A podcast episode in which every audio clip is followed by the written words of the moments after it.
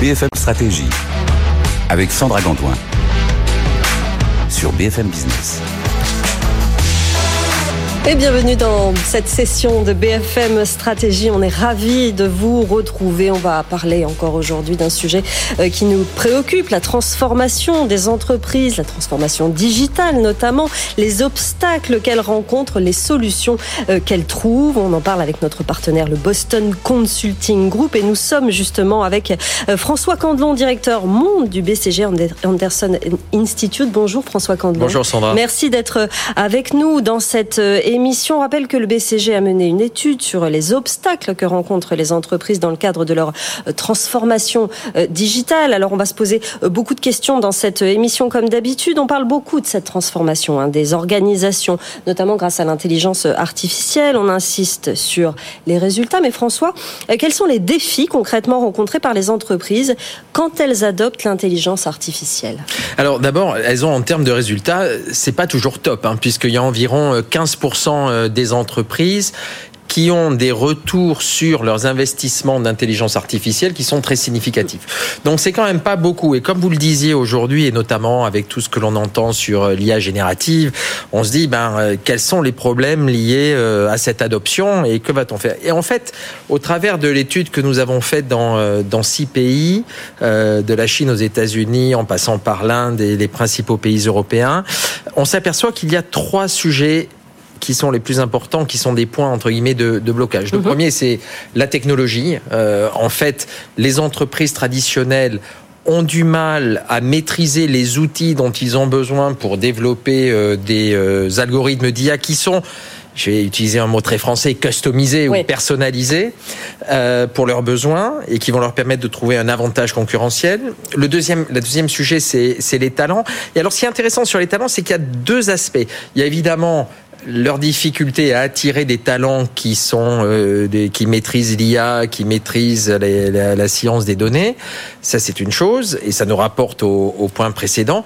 Mais ils ont aussi du mal à savoir comment former leurs employés mm. à bien consommer ces modèles.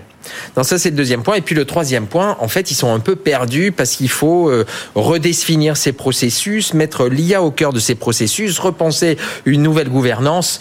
Euh, et, et, et, là, ils ont euh, ils ont pas mal de mal. Donc ces, ces, ces trois points sont vraiment euh, sont vraiment critiques. Voilà, donc trois trois défis bien identifiés effectivement. Alors pour pallier ces, ces barrières à l'adoption de l'intelligence artificielle, ces entreprises traditionnelles se tournent massivement vers des partenaires technologiques externes, des startups par exemple ou des des, scale-up euh, d'intelligence artificielle. Est-ce que ça fonctionne Alors vous avez raison. D'abord, il y a environ euh, dans notre échantillon, vous avez 98% des entreprises euh, traditionnelles qui se tournent vers ces scale-up et ces start-up.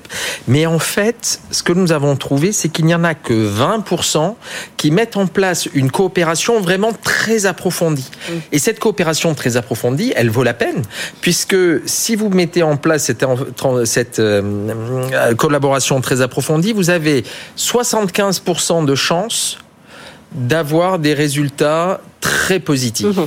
C'est près de quatre fois plus que les autres entreprises et les autres modes de collaboration.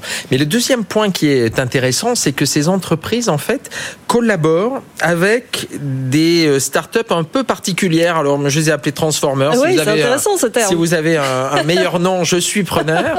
Euh, et qui sont des entreprises qui, en fait, se sont, se sont spécialisées sur une industrie les assurances, euh, l'industrie pharmaceutique ou une fonction, le marketing, la R&D, plutôt que d'être avec une technologie euh, générique. Alors, on va un petit peu s'intéresser justement à ce que vous appelez ces, ces transformers. Ah, je pense que ça vaut la peine. Oui, oui, oui. Comment, comment permettent-ils déjà aux entreprises traditionnelles qui collaborent avec eux de, de multiplier par trois les bénéfices financiers liés à l'utilisation de l'intelligence artificielle? Ben, En fait, si on reprend les trois défis euh, dont on a parlé, oui. euh, comme vous avez d'abord des entreprises qui se sont spécialisés sur une verticale, euh, eh bien en fait la technologie, ils réussissent à la personnaliser davantage et à avoir une approche qui est plus subtile euh, et plus euh, de, de, de, cet environnement. Et euh, si je prends par exemple une entreprise que j'aime beaucoup qui s'appelle une entreprise hongkongaise qui s'appelle euh, In Silicon Medicine, Oui. ils ont développé, ils sont capables de développer des nouveaux types de molécules en utilisant de l'IA générative. Enfin bon, peu importe leur technologie. Et donc, ils travaillent avec des entreprises. Typiquement, euh, Sanofi a, a passé un, un contrat avec eux, mais, mais il y en a d'autres. Mais ils vont travailler spécifiquement sur les indications de chacun et en utilisant les données aussi de ces entreprises. Donc, c'est un- une combinaison Mhm. qui rend euh, la démarche beaucoup plus euh, fructueuse. Deuxième point, bah, je disais, ils apportent des talents. Oui. Euh, puisque ce sont des entreprises de technologie, ils savent les attirer. Mais ce qui est intéressant, c'est que comme ces talents connaissent cette industrie, ils sont beaucoup plus à même de travailler avec les euh, employés de ces entreprises traditionnelles. Et donc, euh, typiquement, si je reprends une Silicon Medicine et, euh, et Sanofi, une Silicon Medicine donne accès à ces équipes scientifiques et à ces équipes d'IA pour travailler main dans la main avec... euh, donner l'expertise. à donner l'expertise. Mhm. Et puis derrière, ils ont cette compétence de redéfinition de la gouvernance et, et des processus. Alors pourquoi ces, ces entreprises traditionnelles sont-elles si peu enclines à collaborer en suivant ce modèle seulement 20%, pour- 20% vous disiez Alors d'abord parce que euh, ce dont on s'aperçoit dans notre échantillon, c'est que plus de 80%, 83 pour être euh, précis, sont totalement à la rue. C'est-à-dire ils ne savent pas comment travailler dans cet environnement. Et, euh, C'est et beaucoup, donc, 83%. C'est énorme. Ouais. Et donc, en fait, vous avez uniquement près d'un tiers, enfin 30% des entreprises qui ont véritablement mis en place une approche de partenariat euh, avec ces startups qui est totalement, qui est beaucoup plus claire. Donc, je, je, je pense que pour toutes ces entreprises, c'est aujourd'hui, il est important d'essayer de déterminer cette approche de partenariat. Il y a une vraie, euh, une vraie mission de lecture hein, Une finalement vraie de, de mission la de lecture et de situation. compréhension de comment interagir avec, euh, avec ces entreprises. Non, alors au-delà, euh, François, de cette difficulté généralisée, les défis rencontrés par euh, les entreprises traditionnelles sont-ils les mêmes? Ou est-ce que vous avez observé des différences significatives? Alors, je dirais, il y a, y a trois thèmes qui reviennent. Alors, parmi les entreprises qui euh, ont une maturité dans l'IA qui est un peu plus faible, il y a deux sujets qui sont euh, critiques. Le premier, c'est euh, la, qui empêche un peu euh, cette collaboration. La première, c'est que ces entreprises traditionnelles ont peur de ces startups.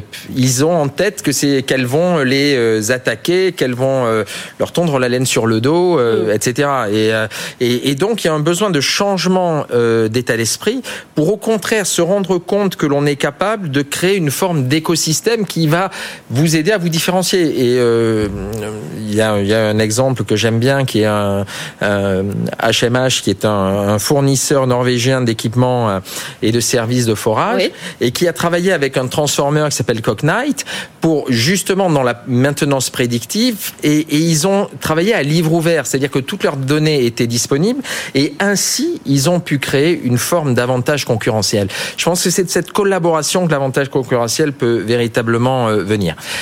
Le, euh, le deuxième chose, c'est que euh, en général et en particulier en Europe, on s'interroge sur la robustesse euh, du, euh, de, euh, de, cette, de, de ces solutions. Combien de fois ai-je entendu, oui, mais est-ce que ça a déjà été démontré aux États-Unis? Ben, Si c'est démontré ailleurs, c'est que ça n'est plus Oui, c'est ça. complètement On innovant. cherche le recul On cherche pour le recul. Analyser la situation. en Europe par le fait que on a euh, un coût de l'échec qui est tellement élevé qu'on essaie de le, de le minimiser. Mm. Et donc vous avez par exemple le constructeur aéronautique brésilien Embraer qui a euh, travaillé.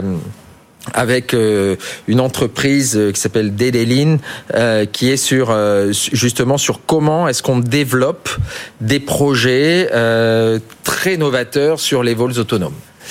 Et puis alors pour les entreprises, ils sont un peu plus sophistiqués. La question, c'est plus la question du partage de la valeur.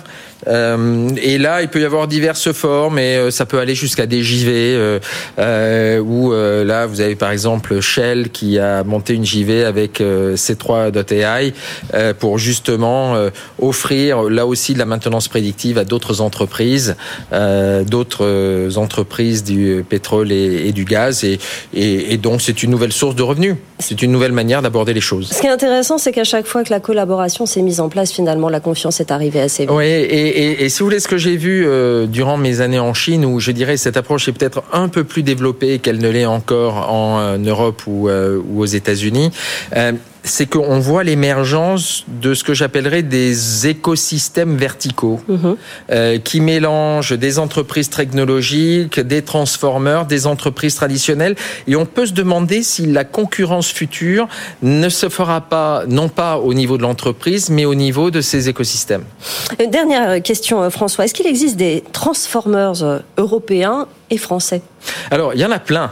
Euh, des candidats transformeurs. Et, et, et je pense que c'est un point qui est, qui est, très important. Vous avez les trois quarts des entreprises, des startups euh, françaises et européennes qui sont dans le B2B, qui se sont spécialisées sur une verticale. Donc, ils existent. Mm-hmm. Maintenant, il faut réussir à ce que les entreprises traditionnelles se sentent suffisamment prêtes à collaborer avec elles. Et, et c'est très important pour elles parce que et pour le pays je il il y a une citation euh, de, de, Michael Porter euh, que j'aime beaucoup, qui était professeur de, stratégie à, Harvard, et qui disait la compétitivité d'un pays dépend de la capacité de son industrie à innover et à se moderniser. Mhm. Et je pense en France, alors on a fait beaucoup, la Startup Nation, on voit le nombre de licornes qui a augmenté très significativement, et c'est super. Et je, euh, mais je dirais que de l'autre côté, étant donné notre modèle social, euh, la capacité de nos entreprises à se moderniser, à embrasser ces nouvelles technologies, devient euh, particulièrement critique. Les entreprises traditionnelles qui, quand on vous écoute, on a l'impression qu'elles elles apprennent vite, mais il y a encore des, des pas à franchir pour construire cet écosystème Absolument. performant. Et, je dirais qu'on voit des différences régionales. Comme je disais, les, les, les entreprises en Chine, on a un peu cette mise en place d'écosystèmes d'IA vertical. Aux États-Unis, c'est une transformation beaucoup plus classique, schumpeterienne, de mmh. destruction créatrice, eh euh, où vous avez euh, les entreprises traditionnelles ne se modernisent pas, mais elles sont remplacées par de nouvelles entreprises. Euh, mais je dirais que là, le, gouvernement, le, coût de l'échec, le coût de licencier, le coût d'embaucher est beaucoup plus faible.